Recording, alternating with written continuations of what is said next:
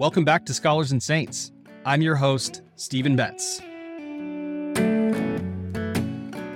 The mysterious gold plates are the gravitational center of the Latter day Saint tradition.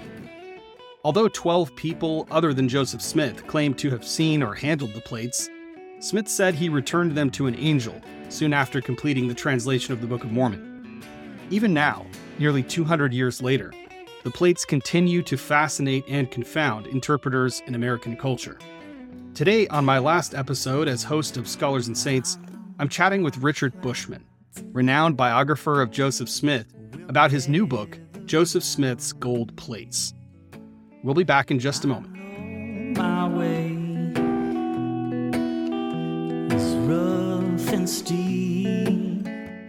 Richard, thanks for joining me on the show today. Thank you. Happy to be here. So, Richard, I have to ask you've been writing about Joseph Smith for decades now. You wrote what's considered widely to be the definitive biography, cultural biography of Joseph Smith with Joseph Smith Rough Stone Rolling back in 2005. What made you want to write about gold plates? Well, I find it a, a very uh, alluring object. You know, just just as it's imagined physically, you know, this little stack of gold plates with uh, ancient engravings on it, Hebrew, a combination of Hebrew and Egyptian, and uh, bound together, and then containing this uh, history of a fallen civilization that sort of destroyed itself because of its uh, own internal contradictions, its moral decay, and uh, rejection of God. So I just find that sort of just standing by itself something to be exciting about. But then it's so wrapped in controversy. You know, it's it's now absent. It's uh, strictly a, an imagined object, and in in a sense, a condemnation of Joseph Smith that he would even try to per- perpetuate such a thing, so that it's it's um, contested in certain ways. So I thought if I could trace the history of how that mysterious object was treated from the beginning to now, it might be sort of a, a way of investigating American culture, Mormon culture, and sort of uh, the changing attitudes towards the supernatural through the ages. What did you learn about? What kinds of insights did you gain into American culture as you were thinking through the kind of effects or the imaginary that's created around the gold plates? Well, I saw it as a historian as a as a matter of transition and change over time, and it's quite striking in the uh, 1830s and 40s, uh, Joseph Smith and the Gold Bible are thought as a, a, malicious conspiracy. He was called an impostor. He's someone who was imposing fanatical belief on the people around him and had to be stamped out. I mean, he was dangerous. He was linked with Muhammad and, uh, you know, the propounding your beliefs with fire and sword. Uh, he was accused, you know, of using, tending to use his armies to impose his beliefs. So he's dangerous. And then in the end of the 19th century, despite the continuation of condemnation of one sort or another, he becomes an amusing tale. He's sort of an interesting story and becomes a subject of storytelling and, and narrative. And he, he moves from being a villain to being a psychological basket case. That is, he's considered to be uh, demented in some form. So, all through the 20th century, it was a matter of finding a pious fraud and trying to explain him uh, psychologically. And then in the last 20 years, he's been treated much more sympathetically I mean, Ann Taves just bends over backwards to take him seriously at his own word. And the whole effort is to understand him. And Sonia Hazard is equally, maybe not equally, but almost sympathetic. and really just wants to understand what went into the creation of this mentality without moral judgments or any effort to dismiss him or even to, I mean, it is a naturalistic explanation, but it certainly isn't meant to be demeaning in the slightest. Well, I think the other thing, and this sort of comes right on the heels of your book, Rough Stone Rolling, is the popularity, the rise in popularity of things like feminist new materialism and the material turn in religious studies. So people are interested in material stuff and how it has to do with religion and religious experience.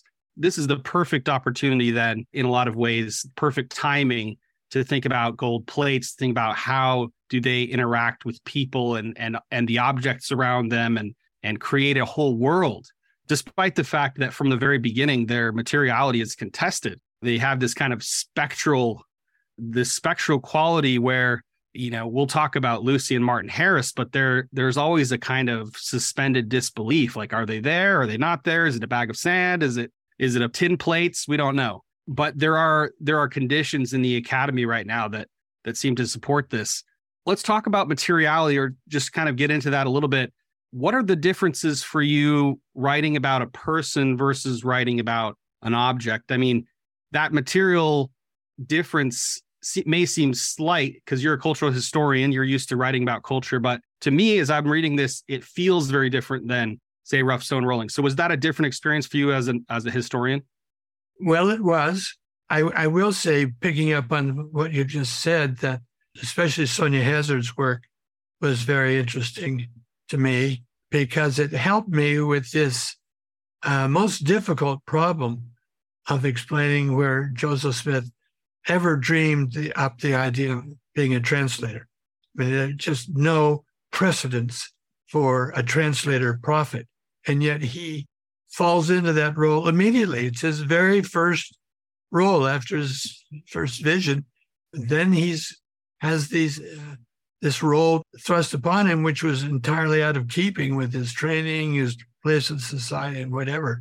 So I try this argument. It's sort of an experimental effort to say that it was the coming of the plates, whether in reality or into his imagination, that sort of pushed him towards the idea of translation. So I'm I'm interested in material object as agent, as something that enters into a a sort of a combination of forces and interests uh, that create new things together. It's not just people controlling things. So it's not until he has the plates or thinks about the plates and realizes they have writing on them that he sees he must face up to the problem of translation. And of course, uh, he adopts it. That is the most mysterious and inexplicable moment when he actually started translating. I have no way of explaining that, but uh, the very fact that he would try it came out of his encounter uh, with the plates. This reminds me a lot of. I recently talked to Mason Kamana Allred about his his book that he just published called Seeing Things. And of course, he's approaching this from a media studies or communication studies lens, but he has a very similar thesis where he says look over time like this is a way for understanding what latter day saints how their identity is formed is that they in his really trenchant phrase latter day saints are fashioned by looking at stuff to see things. And that's a very he unpacks that in a lot of ways but but looking at stuff to see things they are formed by their interaction with technologies of vision in this case a text an object. So you use robert orsi and i hope you'll explain his notion of the abundant event because you talk about the plate's radiating presence. Can you explain for us what Robert Orsi's up to there? Well, uh, Orsi um, wants to take very, very, very seriously uh, religious experience and the idea and experience of God. And he resists very much any effort to re- reduce religious experience to something else. And the word he uses for God, I think it's almost a substitute word, is presence. That people feel this presence, which they usually uh, assign a religious word to, like like God. And uh, then he's tries to trace out how that presence spreads, how it reshapes the world around it. And, you know, he's, he, I ran onto him first in his review of Ruth Harris's book on Lourdes, which, you know, Bernadette's encounter with the Virgin really creates an industry, uh, a site that affects history and politics in a thousand different ways. And uh, Orsi wants to give full credit to that kind of experience in shaping history. And so it seemed to me the gold plates uh, were that kind of abundant event the coming of an angel, the coming of the plates. The lives of the Smith family were transformed almost immediately by that presence. And it reached out into their distant family where they went to tell them about the plates and to uh, uh, pass along the word. And then it affected everyone who encountered it. Even without seeing the plates, the very idea of those plates being there made someone sit down day after day and be a scribe for Joseph Smith, listen to him, turn Joseph Smith into a translator. And uh, it attracted the treasure seekers who they think, ah, at last we've found something that we uh, can cash in on. So it, it's a very powerful item. And I, in one of the chapters, I go through sort of one group after another, one individual after another, to show how, in quite different ways, the gold plates entered into their lives as a presence and uh, transformed them. Yeah, you talk about things like even boxes, right? Like there were physical boxes that the Smith family claimed this the plates are being kept in multiple boxes, right? And that's just a that's just a very trivial example, but you know, hiding places of plates that are produced, plates being transported, plates being transported by angels, plates being just the yeah, this having this tremendous effect not just on humans but also on non-human objects and environments, right? And we even have, I mean, to to get kind of off track here, we even have later this kind of lore that grows up around plates uh, where there are numerous piles of plates in a cave in the hill that Joseph Smith and Oliver Cowdery visit at some point, right? Can we take a detour and just talk about that a little bit? I mean, obviously, even way after Joseph Smith has died, the idea of physical plates is still doing cultural work, right? It's not just in those early years. Right. Yes, and it does cultural work all over the place, not just among believing Mormons, but um, among all the people who sort of lived in that region of Cumorah, the hill Cumorah. It's very strange because these are tales that are sort of roughly familiar to Latter day Saints of, of the plates not just being handed back to the angel and disappearing, but being deposited in some great cave filled with uh, other kinds of plates.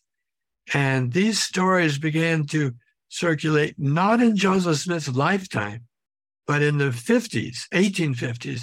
So it's hard to tell whether this came from him or whether, as happens, myths grow up around potent objects or potent events. They almost immediately are mythologized. And so, one way or another, these stories began to occur a place where Joseph Smith went to meditate, maybe to translate, but where there's all these uh, piles of plates. And then, strangely enough, this lore spread to the citizens of Palmyra. And when they, beginning in the 1860s, when they told stories of Joseph Smith, they would bring in this cave lore. And it just became sort of a standard part of the tales of Palmyra that uh, all these events had happened involving Mormons in a, in a cave somewhere. So it's hard to imagine does this just spring out of the human imagination for one thing leading to another, or is it some word that Joseph Smith dropped at, at some point?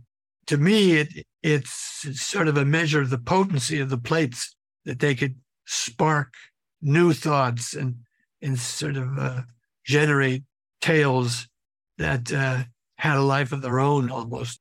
Yeah, I think I mean the the thing that really fascinates me about the cave lore is you you talk about some potential cultural precedents with things like Captain Kidd, buried treasure, you know, and of course that dates back also to Joseph Smith's treasure seeking days, right? Treasure quest. But at the same time, we have to ask the question obviously, Latter day Saints are not, you know, embroiled in that same world in the 1850s and afterwards. I mean, why is that narrative so compelling to them? We could we could bring up the Book of Mormon, right? Like their association of potentially the story of Moroni or Mormon having this cachet of plates, right? This this hidden buried in the hill. I mean, that's in the Book of Mormon, right? But at the same time, we have to ask, well, yeah, but why is this a compelling myth? And the the other interesting part of this is that, again, getting back to the materiality, there are people well into the 20th century, well into the 21st century, who are still producing plates, right? I mean, recently we have people like Christopher Nemelka, but still being inspired by this idea of plates, right? And obviously, it's the materiality of the plates tied to its narrative is still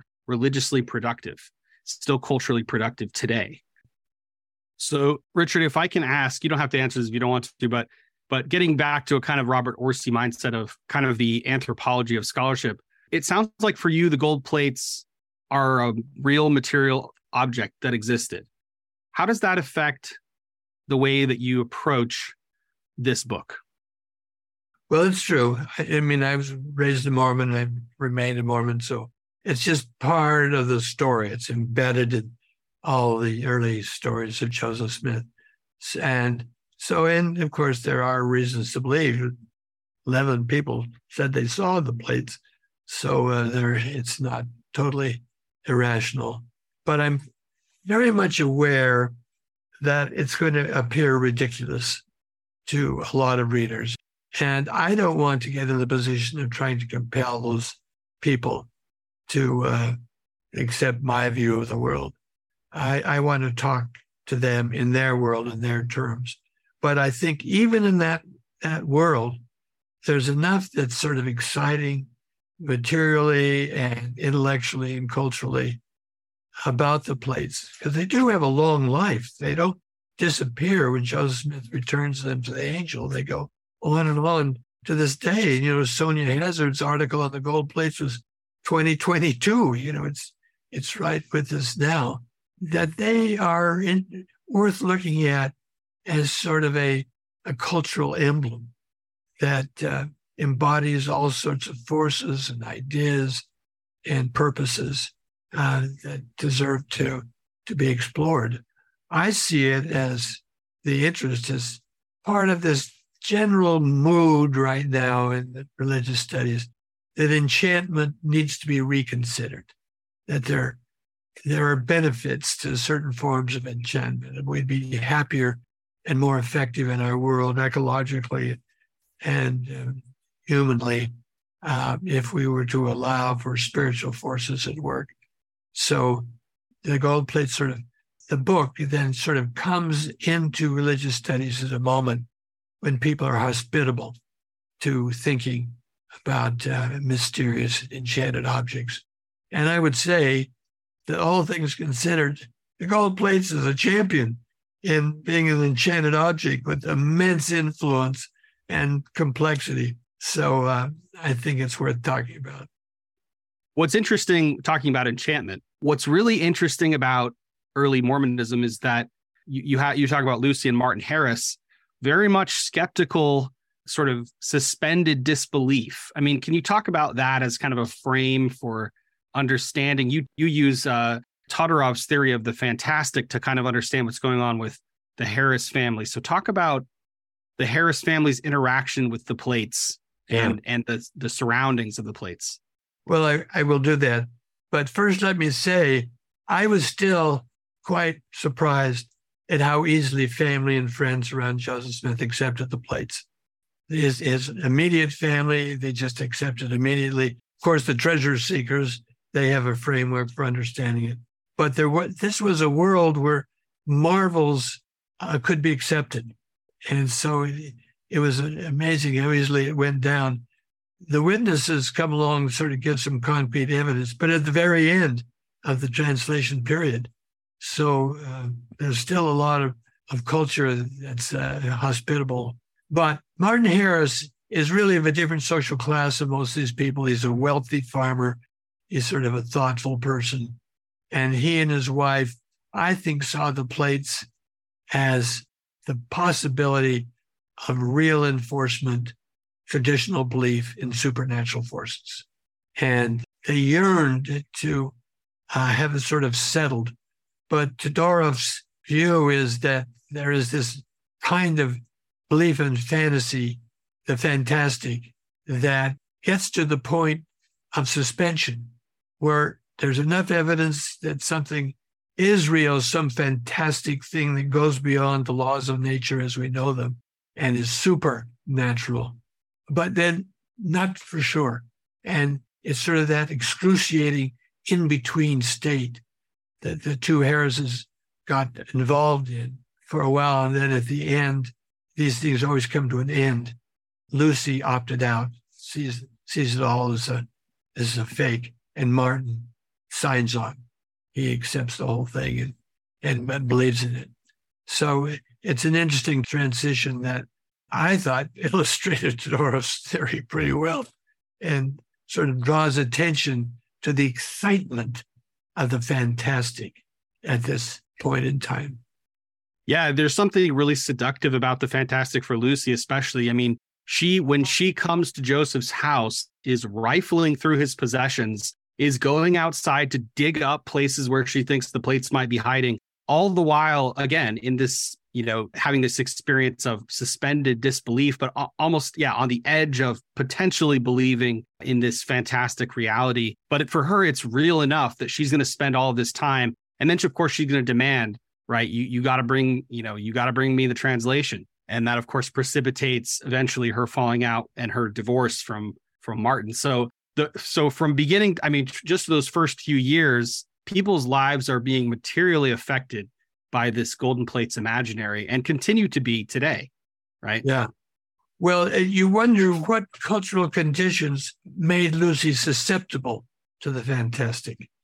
I mean it implies some degree of skepticism or uneasy doubt about the reality of the christian story the biblical story which could easily be accounted for. There's a lot of skepticism even at the folk level uh, circulating these days, and some way of sort of nailing that down. So we have the famous story of um, the debate between a believer and an atheist, which drew a thousand people for eight days while they fought over uh, the question of can you believe in God? This was Robert Owen and Charles Finney who uh, debated that.